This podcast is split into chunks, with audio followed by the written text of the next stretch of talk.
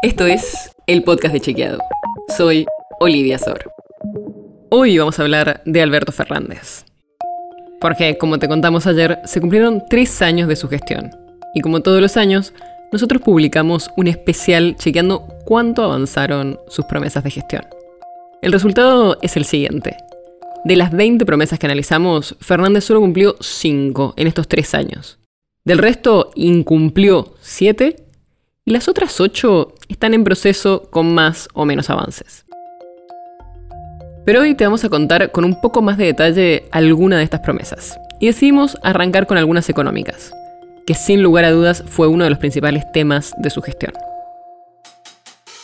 Para empezar, escucha esto que decía Fernández cuando todavía era candidato, en 2019. Entonces, lo que he planteado yo, sigo planteando, y es lo que voy a hacer, es en cuanto llegue, recomponer el salario de jubilados y de, y de, y de asalariados. Bueno, nosotros fuimos a los datos y las dos promesas siguen incumplidas. No se recompusieron ni los salarios ni las jubilaciones. Si vemos los sueldos de los asalariados, durante la gestión de Cambiamos, los salarios habían perdido entre 15 y 20% en términos reales.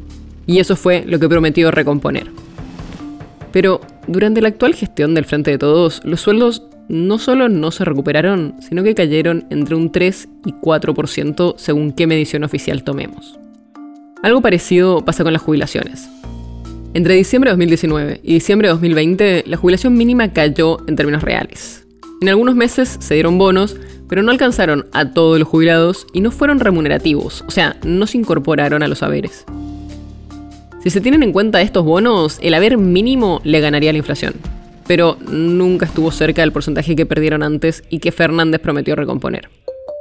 Pero hubo otra promesa que hizo Alberto Fernández sobre las jubilaciones, porque en 2019, durante la campaña electoral, dijo que iba a ser una ley para que los jubilados no paguen los medicamentos. Y esta promesa la calificamos como en proceso adelantada. Porque, aunque el gobierno no avanzó con una ley en ese sentido, sí hay un listado de 170 medicamentos que el gobierno cubre totalmente, aunque la resolución aplica solo para los afiliados del PAMI. Y para cerrar te traigo otras dos promesas que chequeamos y calificamos como cumplidas, y son sobre dos temas muy importantes, el consumo interno y las tarifas. Alberto Fernández había prometido volver a generar consumo, y los datos muestran que a mediados de 2022, el último dato disponible, el consumo privado se ubicó por encima del mismo periodo en 2019, cuando gobernaba la gestión de Cambiemos. Esto según datos oficiales y alternativos. También cumplió con su promesa de desdolarizar las tarifas de los servicios públicos. Los datos muestran que la, los datos muestran que la cotización del dólar siempre aumentó por encima de las tarifas. Y lo mismo pasa con los salarios, aumentaron por encima de las tarifas. Las notas sobre las que se basa este episodio fueron escritas por Manuel Terricone, José Jiménez y Mariana Leiva.